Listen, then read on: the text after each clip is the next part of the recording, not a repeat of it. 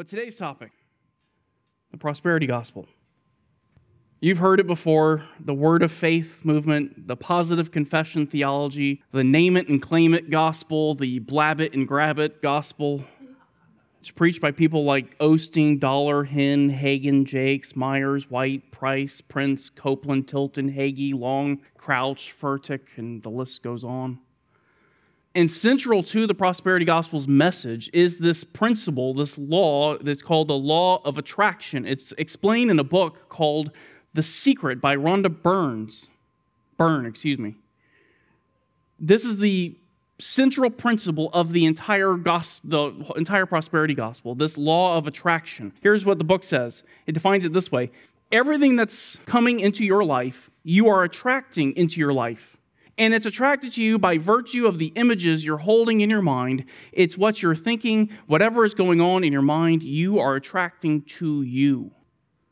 That what's going through your head somehow attracts to you whatever it is you're thinking about. And so if you're thinking about wealth and prosperity, wealth and prosperity will just come to you. The reverse side of that is if you're thinking about something bad, you're going to attract that to you too. Here are some quotes from this book, The Secret. Through this most powerful law, your thoughts become things in your life. Your thoughts become things. The only reason why people do not have what they want is because they are thinking more about what they don't want than what they do want. Here's another quote When you become aware of this great law, then you become aware of how incredibly powerful you are to be able to think your life into existence. The secret goes on to say to use the law of attraction requires that you know what you want. You have to know what you want, you have to think about it, and then you have to believe it. And you have to believe it so much that you actually start feeling like you have it. And they actually have an interesting way of describing this in the book. Check this out. Start make believing. Be like a child and make believe. Act as if you have, you have it already. As you make believe, you will begin to believe you have received. Have faith. Your belief that you have it, that undying faith, is your greatest power. And this is also in the prosperity gospel. You just need to have some faith. Faith, according to the prosperity gospel, is not the divine gift which enables you to trust in Christ for salvation. No, faith, according to the prosperity gospel, is a spiritual force. And you need to have some more of this spiritual force. Kenneth Copeland, who I really think is demon possessed, but Faith is a spiritual force, a spiritual energy, a spiritual power. It is this force of faith which, which makes the laws of the spirit world function. Completely unbiblical. That's from his book, The Laws of Prosperity. Faith is central. You have to have faith in order for you to get what you want. And faith here is all about you thinking and believing not the promises of Christ, but thinking and believing that you are going to receive whatever it is you want. The secret have faith. Your belief that you have it, that undying faith, is your greatest power. When you believe you are receiving, get ready and watch the magic begin. Then you ask, well, how does it happen? How does this work? How does this come about? How am I going to receive this? The secret answers the question.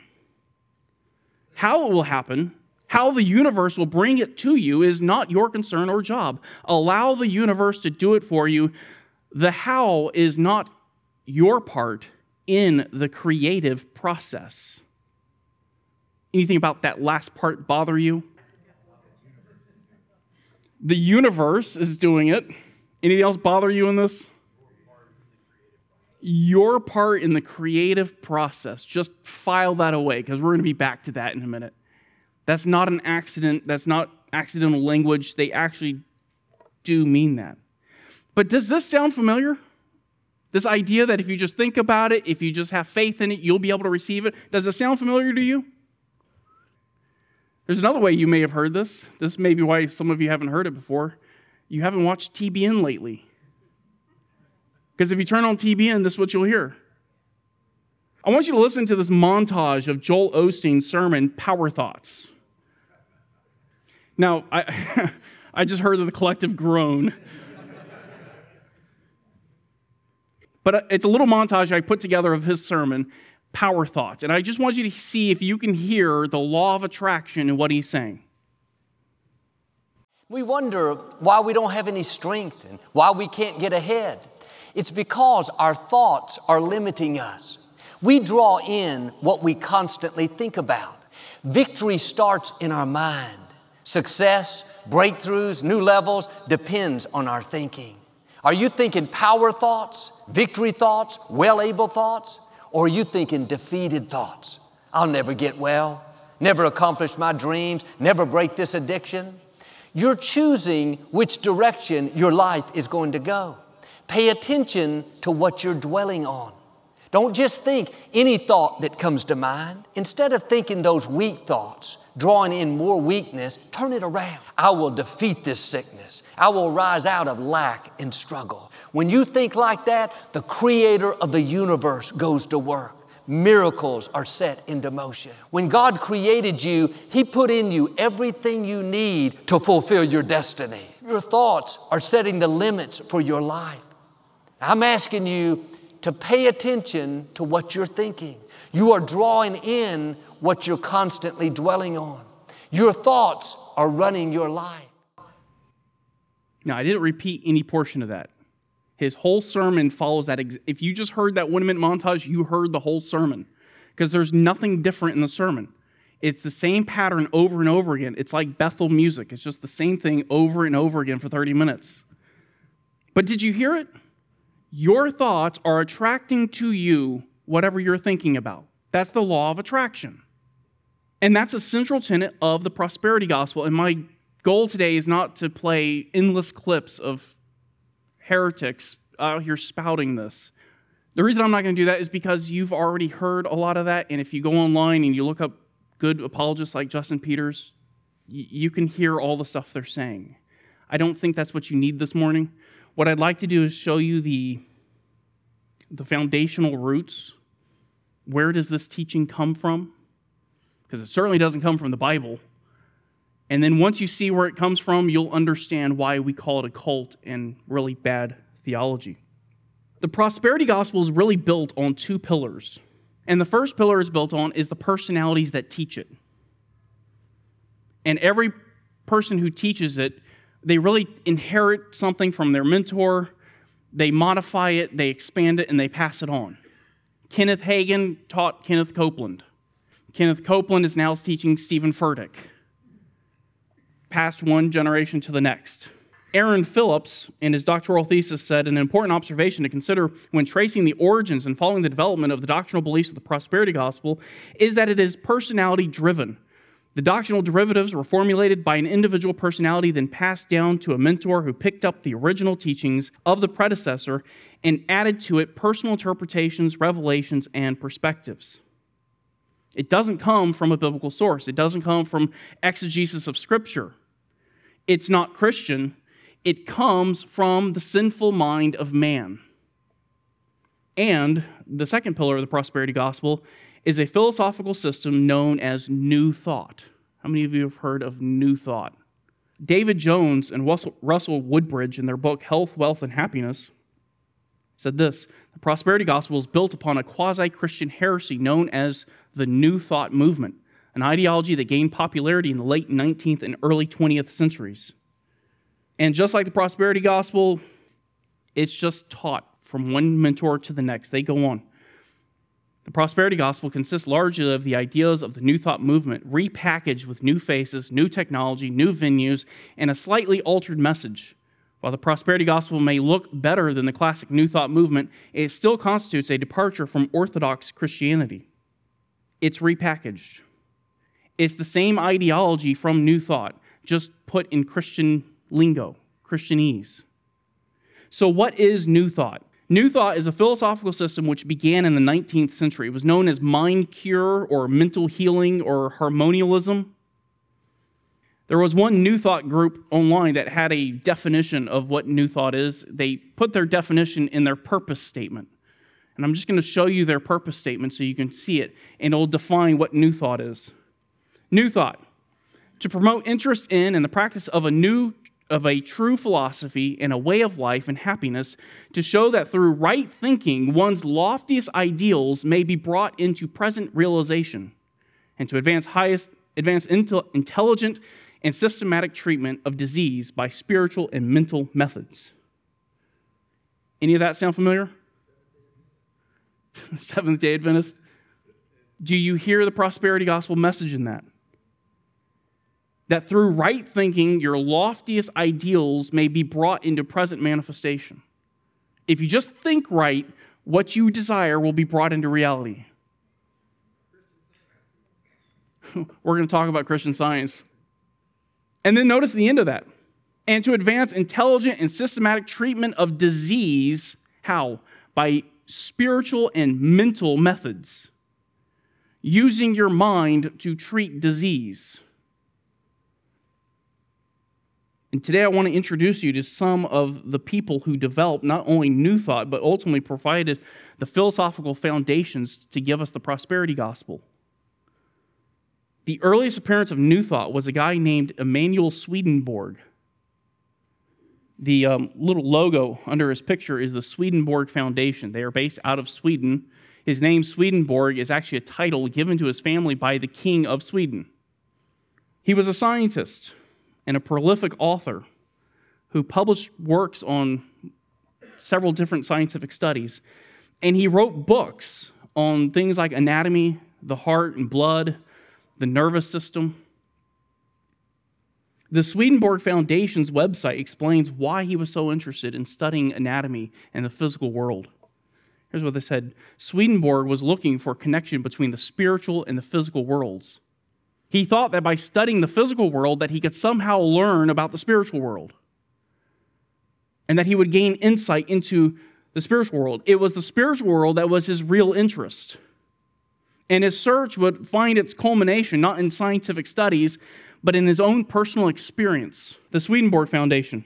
Although his theological writings are based on experiences and visions that may seem unbelievable, unbelievable to a modern audience, as they did to so many of Swedenborg's contemporaries, he writes with full awareness of how difficult his accounts may be to accept. In keeping with this early scholarly training, he presents his ideas in a logical order, drawing examples from everyday life as proof of the truth of his words, inviting readers to judge for themselves. And so it was his personal experiences that gave him this connection to the spirit realm. And you ask, well, what did he experience that would give him a connection to the spirit realm? Again, the Swedenborg Foundation. Ultimately, that struggle, that struggle of trying to find the spirit realm, was resolved when, as he described it, his spiritual senses were opened and he began to interact directly with the denizens of heaven, hell, and the world of spirits in between. Now, rather than me trying to explain that, I'm just going to let the Swedenborg Foundation explain that.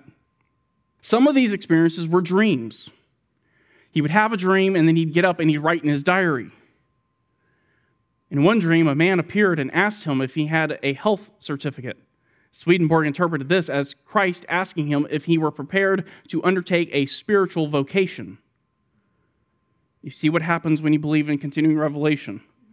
You now start interpreting dreams.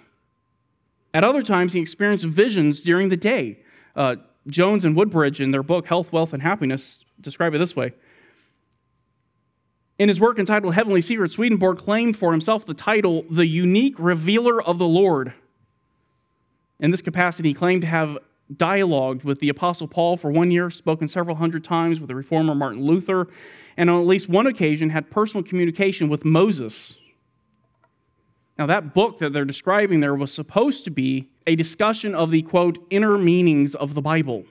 Swedenborg did not believe in a literal translation of the Bible. He believed that the Bible had a deeper spiritual meaning. Best I can tell, this is something like sensus plenior. That the, the true meaning of the text is to deal with spiritual realities, not physical or material. He called it correspondence that the physical descriptions of the Bible correspond to spiritual reality. The Swedenborg Foundation. Interspersed between the chapters of commentary are explanations of principles that would become key parts of Swedenborg's theology. The correspondence between the physical world and the spiritual world, the structure of heaven and hell, and the lives of angels and devils, the interaction between the soul and body, and the interconnectedness of faith and charity. Okay, well, how in the world did he have the ability to tell people about the structure of heaven and hell? How did he have the ability to tell people about the lives of angels and demons? He professed to be a clairvoyant who, over a period of 27 years, possessed the power to look into heaven, hell, and other dimensions of the spirit world. So not only did he say he was speaking to spirits and people who have passed, but now he has the ability to go to heaven and go to hell. If you've watched TBN, they say the same stuff. But while he said he claimed he could go to heaven, while he said he claimed he spoke to the Apostle Paul, while he claimed to speak to Martin Luther, listen to what he believed. This is from Health, Wealth, and Happiness. Swedenborg held to a belief in God as a mystical force, the notion that the human mind has the capacity to control the physical world, and the teaching of a works based self salvation scheme, ideas that later became core doctrines of New Thought. At the root of these teachings is the belief that the ultimate nature of reality is rooted in the non physical, the spiritual, or simply in the mind.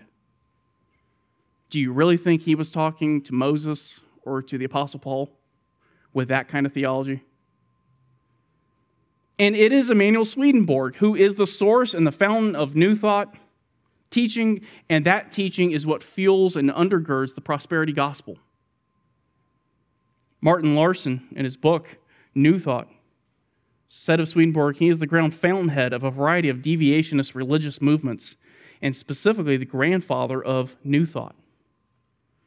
Swedenborg would take his New Thought teachings, even though they may not have been called New Thought yet, and he would pass them on to someone else, a guy named Phineas Parkhurst Quimby. Quimby is known as the father of New Thought. Swedenborg was the grandfather, Quimby is the father. And he's the one who really took New Thought and he systematized it and made it kind of a coherent system. And then he expanded on it. Kate Bowler, in her book Blessed, said Ralph Waldo Emerson's philosophical idealism, Swedish mystic Emanuel Swedenborg's Neoplatonic theory of correspondence, and Helena Blavatsky's theosophical quest for uniform spiritual laws seeded the ground but it took Phineas Parkhurst Quimby, inventor and healer, to bring ideas about mind power to maturity. Mind power. That your mind has the ability and has the power to change reality, to change the world around you. Quimby argued that he had the ability to heal people of illnesses and diseases merely by thinking about it. If he just thinks real hard, he can cure you of your disease. For example, Quimby claimed that he could cause a person to stop walking simply by thinking or visualizing that situation. If I just think about it, I can change what's going on. He believed he could cure a disease by thinking about it because he said diseases ultimately were the result of bad thinking, not physical problems. It's all in your head. And if you simply change your thinking, you can resolve the disease. Here's Quimby If I believe I am sick, I am sick. For my feelings are my sickness, and my sickness is my belief, and my belief is my mind. Therefore, all disease is in the mind or belief. Have you seen this today as well? I'm not sick. I won't profess that. I'm healed. Quimby said that this made him different from the science of medicine. Quimby, my practice is unlike all medical practice. I give no medicine and make no outward applications. I tell the patient his troubles and what he thinks is his dis- disease. And my explanation is the cure. If I succeed in correcting his errors, I change the fluids of the system and establish the truth or health. The truth is the cure. Now, when you start asking questions about how in the world does this work, how can he do this, it gets a little bit more weird. How does he know what the patient's troubles are? How does he know what's wrong with the patient? Quimby, I found that I had the power of not only feeling their aches and pains, but the state of their mind. I could just sit next to them and I know their aches and pains, and I know the state of their mind. John Haller, in his book, The History of New Thought, explains how Quimby felt their aches and pains. By absorbing the aura or vapor that surrounded patients' nervous systems, he was able to identify the troubles that had caused these conditions. And once he identified their problem, he next had to help them change their belief. Because that was their problem. They were thinking wrong. Quimby. The love for health prompts you to come. My love for you prompts me to lead you to health. This I do by teaching you the errors of your belief and showing you where you have been deceived. See, all I have to do is change the way you think. And then I can help you get rid of your disease because your problem is not that you have a disease, your problem is that you have bad thinking. Now, yes? Good question. Why, why do faith healers wear glasses and casts when they break a bone? By changing someone's belief, you can change their disease. Now, here's the problem. When someone with cancer comes and you tell them, I can cure you because your problem is that you're thinking wrong, what did you just do to them? You just blamed them for the cancer. It's their fault that they have cancer. But teaching was not the primary means by which Quimby was going to change their mind. This is the roots, this is the foundation of the prosperity gospel. And there are people who believe that this comes from the Bible, but it comes from Swedenborg. And if you just remove the Bible verses, it just sounds completely ridiculous. We're going to get there. He was asking, do they try to say this is biblical? Quimby would eventually try to say this was biblical. And the prosperity teachers try to say this is biblical. But like I said, teaching was not his primary means of changing people's mind. How did he change people's minds? Uh, John Haller again. While oral instruction constituted a critical element in the healer's work, according to Quimby, it was not the most important component, as many cures were accomplished with little or no oral communication. The healer simply held his mind in his mind an image of what the patient should be, and this image, through thought transference, was impressed upon the patient's mind. The change was accomplished by the two wills working in harmony. Notice all he has to do is just hold the image in his mind, and merely by thinking about it, he has the power to change their physical condition. Quimby then began reading the Gospels and he began reading the Bible. This goes to your question, Scott. And he started trying to connect his teachings to that of Jesus. John Haller again. Quimby turned his psychotherapeutic method toward religion, declaring that its truths were consistent with the teachings of Jesus and the healings he and his apostles performed during the early years of the Christian church. Quimby concluded that Jesus' true mission had been to treat the sick. And so now he takes this new thought teaching that he inherited from Swedenborg and he goes into the Bible and he starts trying to connect it to what Jesus said. And his teaching, he claimed, was consistent with the healings that Jesus and the apostles did. And it's not just that he thought he could heal people with his mind. Quimby went a little bit further. He said that your thoughts and your beliefs determined your happiness and your joy. John Haller again. Convinced that a person's happiness or misery depended upon his or her beliefs, believing that God neither intentionally inflicted disease upon his creatures nor intended that human beings should suffer from it, Quimby thought it possible to discover the opinions, fears, and mental pictures that sowed the seeds of error and to change them. You've heard that teaching that says it's not God's will for you to be sick, it's not God's will for you to have any disease. This is where it comes from. It comes from Quimby. The only reason, according to Quimby, that you get sick is because you have wrong thinking. And what you need to do is you need to change your thinking so you won't be sick anymore. And one of the more shocking ideas expressed by Quimby he said that Jesus never performed a miraculous healing. I can produce a phenomenon that is just like some produced by Christ. I should like to know by what authority anyone dares to say that it is not done in the same way that Christ did his works. He's saying that Jesus didn't heal through divine power. When Jesus healed people, he did it through mental curing. That Jesus merely changed the way people think and that cured the disease. Therefore, Jesus was not using divine power. Jesus healed the same way that Quimby healed, and therefore, you have the ability to heal just like Jesus. John Haller.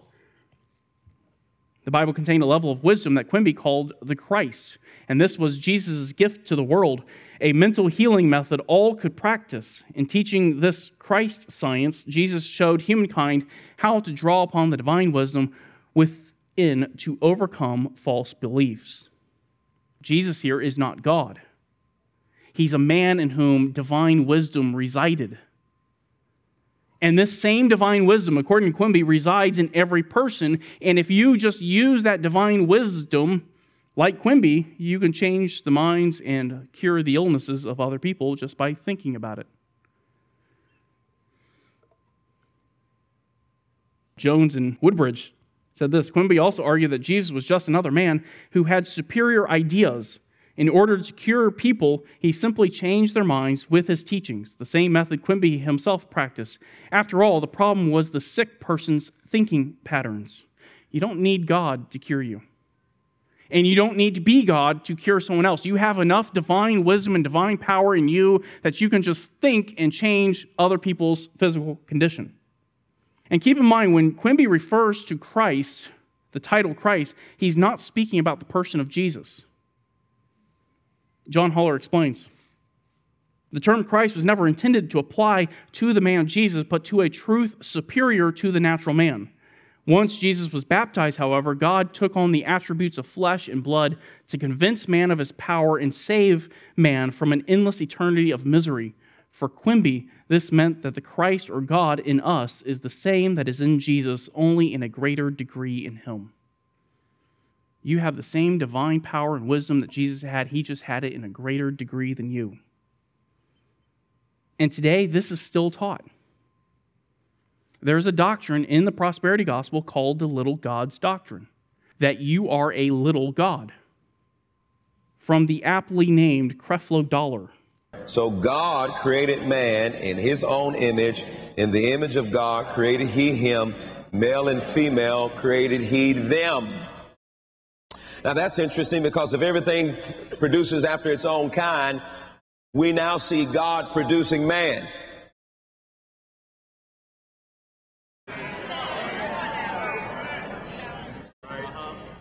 And if God now produces man, and everything produces after its own kind,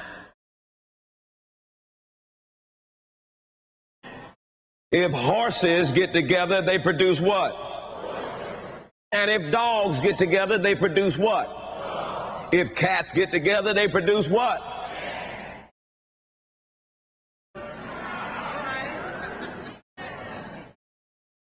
But if the Godhead gets together and say, let us make man, then what are they producing?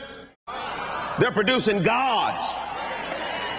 Now, I got to hit this thing real hard in the very beginning because I ain't got time to go through all this. But I'm going to say to you right now, you are gods, little g. You are gods because you came from God and you are gods. You're not just human. The only human part about you is this physical body that you live in. The real me is just like God. You are gods. That's still taught today. People still believe that today it came from Quimby and New Thought teaching. This is a central tenet of New Thought. It's a central tenet of the prosperity gospel. It's the only way the law of attraction could possibly ever work. But when he uses the term God, you need to understand most of these prosperity preachers have a false view of God. T.D. Jakes is a modalist. Steven Furtick is probably a modalist. Benny Hinn has spouted some of the worst Trinitarian heresies you will ever hear they all have an unorthodox view of God. God, in this new thought teaching, is not a personal being, but a spiritual force. And you are, in some sense, divine because that force is in you. New thought beliefs include that God is a force, spirit or mind is the ultimate reality, people are divine, disease originates in the mind, and thoughts can create and or change reality. You are divine, and therefore your thoughts can change reality. And that you can actually alter your existence merely by thinking about it. Quimby would take these teachings and pass them on to his students. Some of them were his patients, including one that you've already heard about, Mary Eddy Baker, who later founded Christian Science. The book Blessed, as Eddy taught, Jesus came to save the world not through his divinity, but by demonstrating right thinking. Where did Mary Eddy Baker get the foundations of her teaching? She got it from Phineas Parkhurst Quimby. The book, The History of New Thought, John Haller. A comparison of Quimby's ideas with Eddy's, however, will show that without Quimby, Eddie would have had very little upon which to base her own system. All that is is just repackaged New Thought. Just like the prosperity gospel, it's just repackaged. New Thought was then taken and popularized in the early 20th century. It was popularized by books and the power of the mind to cure and to heal and to change reality was then applied to economics. And the ability to use your mind and use your thinking to make you rich. Books like Creative Mind and Success by Ernest Holmes, The Science of Getting Rich by Wallace D. Wattles, or a really popular one, Think and Grow Rich by Napoleon Hill. All of these are founded on New Thought teaching that by merely believing, thinking, and speaking, you can change reality. I forgot who this is by, but this is a quote. In these New Thought works, one can discern some of the key recurring elements of the prosperity gospel speaking the right words, invoking a universal law of success with words, and having faith in oneself. These books are just repackaged New Thought. And in the 20th century, three ideas become the foundation of New Thought teaching three primary ideas. These come out of the book uh, Blessed. The first one is a high anthropology. Christian teaching says that man is separated from God by his sin, and because of his sin, he is inherently sinful and evil. And he has no hope in himself, and there's nothing he can do for himself. All of his hope is in God. But New Thought teaches the exact opposite. Kate Bowler described New Thought teaching during the 20th century. And she said, New Thought assumed essential unity between God and humanity, declaring that separation from the divine was only a matter of degree. The American religious terrain, plowed deep by the soulful individualism of Ralph Waldo Emerson, was a fertile soil for a high anthropology, which is to say, an optimistic theology of human capacity.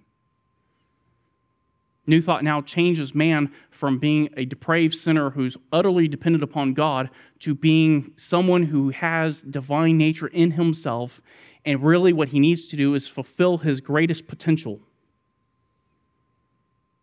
And since you have this wonderful potential inside of yourself, since you are partly divine, salvation is no longer a matter of being saved from the consequences of sin by the work of Christ. New Thought, she says, explored salvation not as an act imposed from above by God, but rather an act of drawing out humanity's potential. Now, salvation is all about your present life right now, reaching your fullest potential, which means you're not going to have sickness or disease, you're not going to have poverty of any kind, you're going to be free of all of that. Tell me that doesn't sound like Joel Osteen.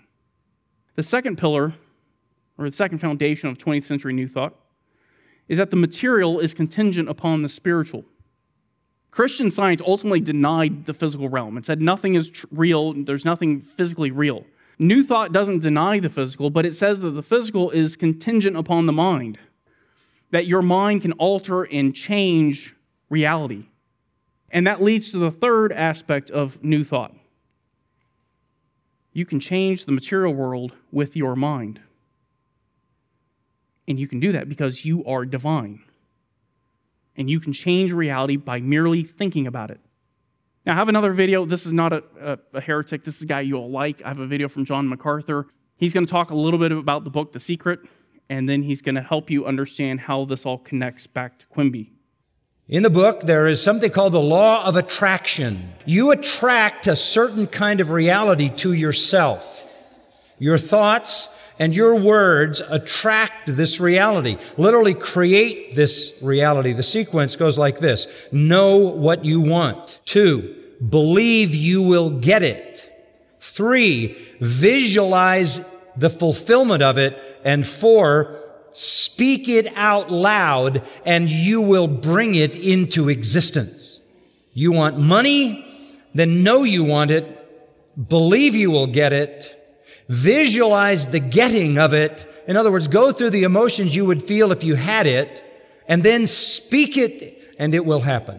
You have enough divine power. You have enough of God in you to create your world. Your life is the reality that you create by attracting it. Your thoughts and words then have this divine creative power. What you think, what you believe, what you visualize, and what you speak becomes the reality that you live. And if you like the way your life is, then keep speaking the same thing, thinking the same thing, visualizing the same thing, believing the same thing. But if you don't like the way your life is, change what you want, believe you'll get it, visualize the receiving of it, and speak it out loud. You will cause the universe literally to rearrange itself to make it happen for you by the law of attraction. Start feeling what you would feel when your reality arrives and speak it. You have the power. Quote, you have the energy of the universe to create your world. You are the designer of your destiny.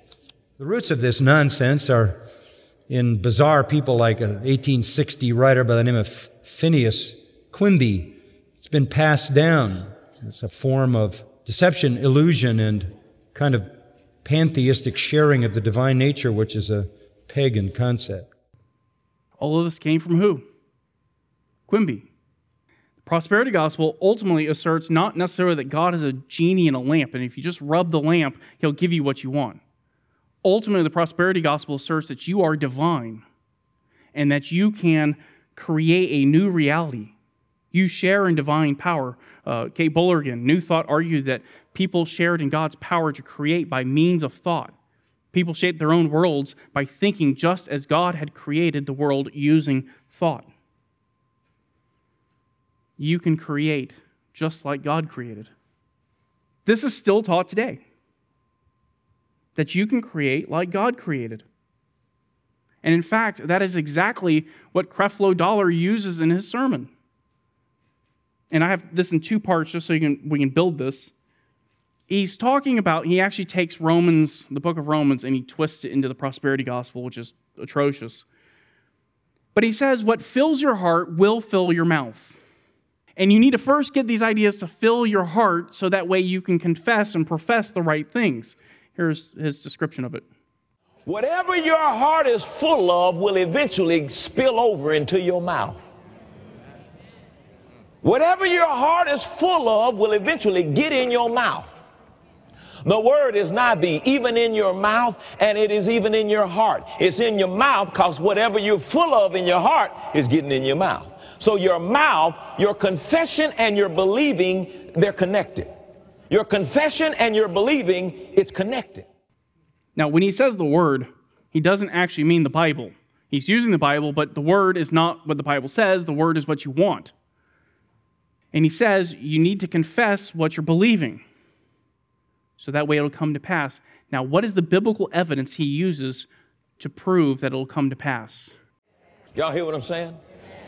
Uh, you remember in Genesis chapter uh, 1, Genesis chapter 1 to uh, verse 2, the Bible says darkness was on the face of the water.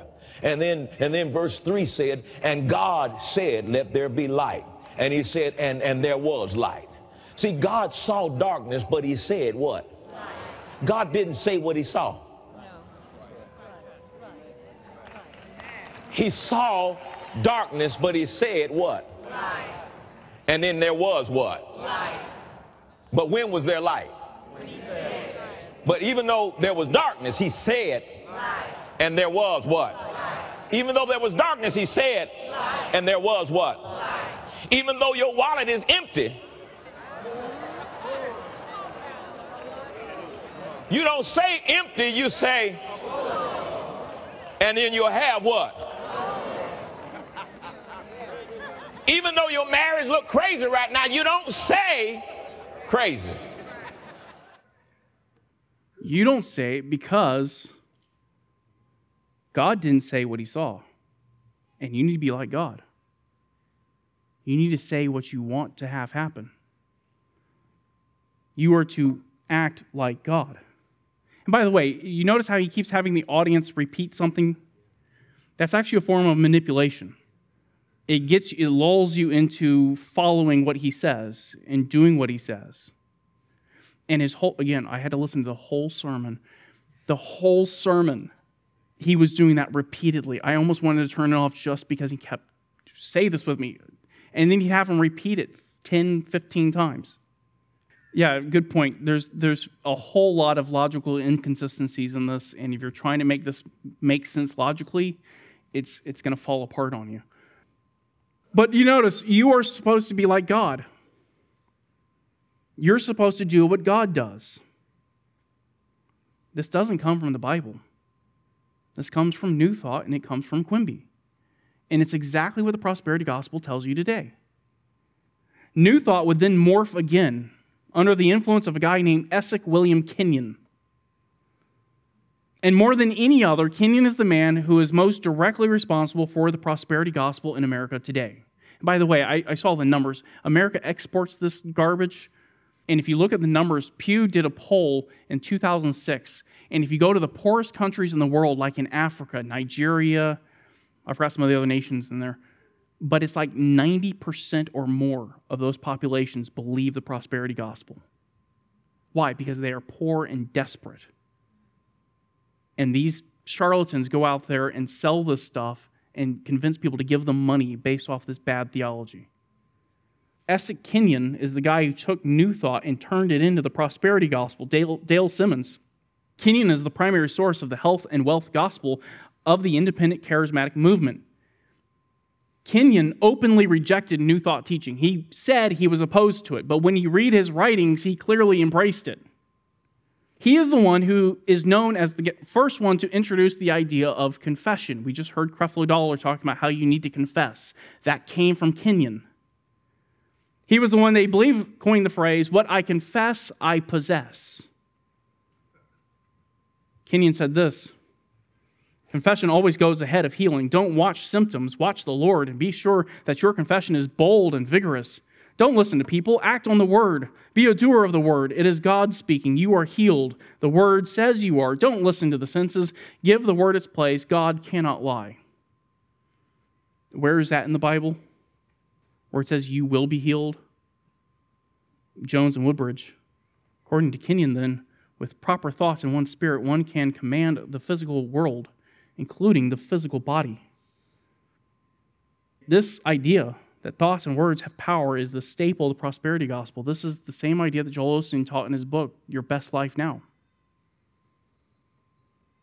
In that book, he talks about the power of confession. He says, Friend, there is a miracle in your mouth. If you want to change your world, start by changing your words. You just speak it like God did. Just say what you want to have happen. And you have so much power that merely by speaking, you can change the world.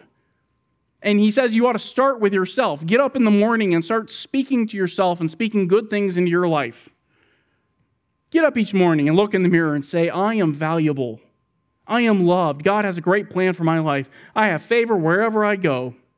God's blessings are chasing me down and overtaking me. Everything I touch prospers and succeeds. I am excited about my future. Start speaking those kinds of words, and before long, you will rise to a new level of well being, success, and victory. There truly is power in your words. This is the law of attraction. This is the new thought idea, just repackaged with biblical terminology to make it sound Christian. Osteen says that through your words, you will create a new world to live in. And here he's going to twist some scripture. Scripture says, Death and life are in the power of the tongue. and you will eat the fruit thereof. In other words, you can create an environment for either good or evil with your words, and you are going to have to live in that world you've created. Now, he's quoting Proverbs 18:21. And he's using it to say you should speak more of what you want. But Proverbs 18:21 is encouraging you to be restrained in expressing your opinion not telling you that you have power to change the world by speaking it. Just how powerful are your words, according to Osteen? They're so powerful that you should use your words to command what you want, but you should not pray to God about your problems. Here's Osteen. Start calling yourself healed, happy, whole, blessed, and prosperous. Stop talking to God about how big your problems are and start talking to your mountains about how big your God is. Your big God doesn't want you to talk to him about the problem. He wants you to go out there and command your problem to be gone and to speak whatever it is that you want. And by using your inner divine power, your success and your failure is not up to God, it's up to you. Osteen. God has already done everything He's going to do. The ball is now in your court. If you want success, if you want wisdom, if you want to be prosperous and healthy, you're going to have to do more than meditate and believe. You must boldly declare words of faith and victory over yourself and over your family. God's done everything He's going to do. You don't need to worry about speaking to God about this. Notice this is a form of deism when he says that. When he says God has done everything he's going to do, God is not in charge of providence anymore, God is no longer sovereign, he's not controlling your life. You are now in the driver's seat, not God. And he determine you determine what you will receive and what you will not receive. Osteen should probably go back and read Deuteronomy 8 18. But you shall remember that Yahweh your God, for it is he who is giving you the power to make wealth that he may confirm his covenant, which he swore to your fathers as it is this day. Even in the Old Testament, they knew that God was the one who gave wealth and prosperity, not us. Or consider Job when Job lost all of his possessions and his family. Did Job turn around and say, Wow, I, I just need to confess better? Job 1, verse 21, and he said, Naked I came from my mother's womb, and naked I shall return there. Yahweh gave, and Yahweh has taken away. Blessed be the name of Yahweh. Can you imagine if Joel Osteen lost all of his wealth, that he would turn around and say this? Or any of the prosperity preachers? Because their theology says it's not God's will for this to happen to you. You shouldn't have this problem. Prosperity, health, and wealth are given by God according to his loving kindness and to his wisdom. Even enjoying the fruit of your own labor. You go to work and you work really hard and you, you earn a paycheck. Even enjoying the fruit of that is a gift from God. Ecclesiastes 2 24. There is nothing better for a man than to eat and drink and have his soul see good in his labor. This also I have, I have seen that it is from the hand of God. Osteen's teaching is not biblical. It comes from Kenyon and the New Thought teaching that says that you have the divine power within you to create through thoughts and words. Even the teaching that you shouldn't pray comes from Kenyon. Kenyon, the believer does not need to ask the Father to heal him when he is sick, because surely he hath borne our sickness and carried our diseases, yet we did esteem him stricken, smitten of God, and afflicted. God laid our diseases on Jesus. Don't pray about your problems. Don't pray when you're sick. Is that what the Bible says? That when you're sick, you shouldn't pray? I'm, I'm just thinking like James 5, verse 13. Is anyone among you suffering? Then he must what? Or verse 14. Is anyone among you sick? Then he must call for the elders of the church, and they will do what? Pray. Not according to Kenyon. Kenyon says, no, no, you don't need to pray about it. You just need to confess. You just need to proclaim, declare it that you are healed. Kenyon tried to support his teaching with biblical arguments and say the reason we can command the material world through our confession is because health, healing, and wealth are part of the atonement of Christ. Here's Kenyon. Isaiah 53:10 states that it pleased Jehovah to make him sick with our sicknesses so that by his stripes we are healed. Isaiah 53:10 is talking about sin, not physical sickness. If we are healed, then we do not need to pray for our healing. All we need to do is rebuke the enemy in Jesus' name, order him to leave our bodies, and thank the Father for perfect healing. It is all so simple. You've heard people say, I rebuke this illness, I rebuke the devil. That comes from Kenyon. It's nowhere taught in Scripture. And notice, you don't pray to God, you order the enemy to leave because apparently you have power over demons. You order the illness to depart. And then once you have ordered all this and things have changed because of your order, then you turn around and thank the Father. Kenyon focused on healing because he said that it is not God's will for anyone to be sick. God never planned that we should live in poverty, physical, mental, or spiritual. He made Israel go to the head of the nations financially. When we go into partnership with him and we learn his ways of doing business, we cannot be failures. You cannot be a failure, for his wisdom is your wisdom. His ability in every department of life is your ability. All you need to do is study the Word of God and get the knowledge that is imparted to you there. Then He will give you the ability to make your life a success. And being successful in life is the whole goal of Kenyon's system. The whole goal, according to Kenyon, of the Bible and of salvation is for you, as Osteen said, is to, for you to live your best life now. He spoke of it in terms as an investment. The value of an, of an investment is its dividends. The value of Christianity is what we get out of it. We are Christians for what we can get in this life. And we claim a hope of the world to come where pain and sorrow cannot claim us as victims and death cannot cut short our joys. We also demand that the God we serve and worship shall hear our petitions, protect us in danger, and comfort us in our sorrow. Christianity is all about what I can get in this life. My best life today. And notice at the end, we also demand that God. You want to know where that comes from, where people start ordering around God? It comes from Kenyon and this idea that they are divine. In his view, salvation is all about your best life right now, success in the world today. And you might say, well, what about sin? What about salvation from hell and the consequences of sin? Kenyon again. I'm speeding up for time. Sin basically is a spiritual thing, so it must be dealt with in the spirit realm. If Jesus paid the penalty of sin on the cross, then sin is but a physical act. If his death paid it, then every man could die for himself. He just denied the full deity of Christ there. Sin is in the spirit realm. The physical death was but a means to an end. When Jesus died, his spirit was taken by the adversary and carried to the place where the sinner's spirit goes when he dies. What he's saying there is the death of Christ on the cross didn't save anyone. It didn't actually atone for sin. Why? Because they prioritized the spirit over the physical. And so his physical death could not have been salvific. And it was when he was taken to hell, which I think is completely wrong. Now, do you see why we say it's a cult? Do you hear New Thought teaching in this? More importantly, do you see the source of the prosperity gospel? From Swedenborg, prosperity preachers get the emphasis on the spiritual or the mental affecting the material. From Quimby, that doctrine evolves into being a God who can create the universe as you desire and you can think and change the things around you. And from Kenyon, the need to confess and speak out loud that Jesus came only to give you success and happiness in this life, and he does not desire you to be sick, and you can change it by merely speaking it.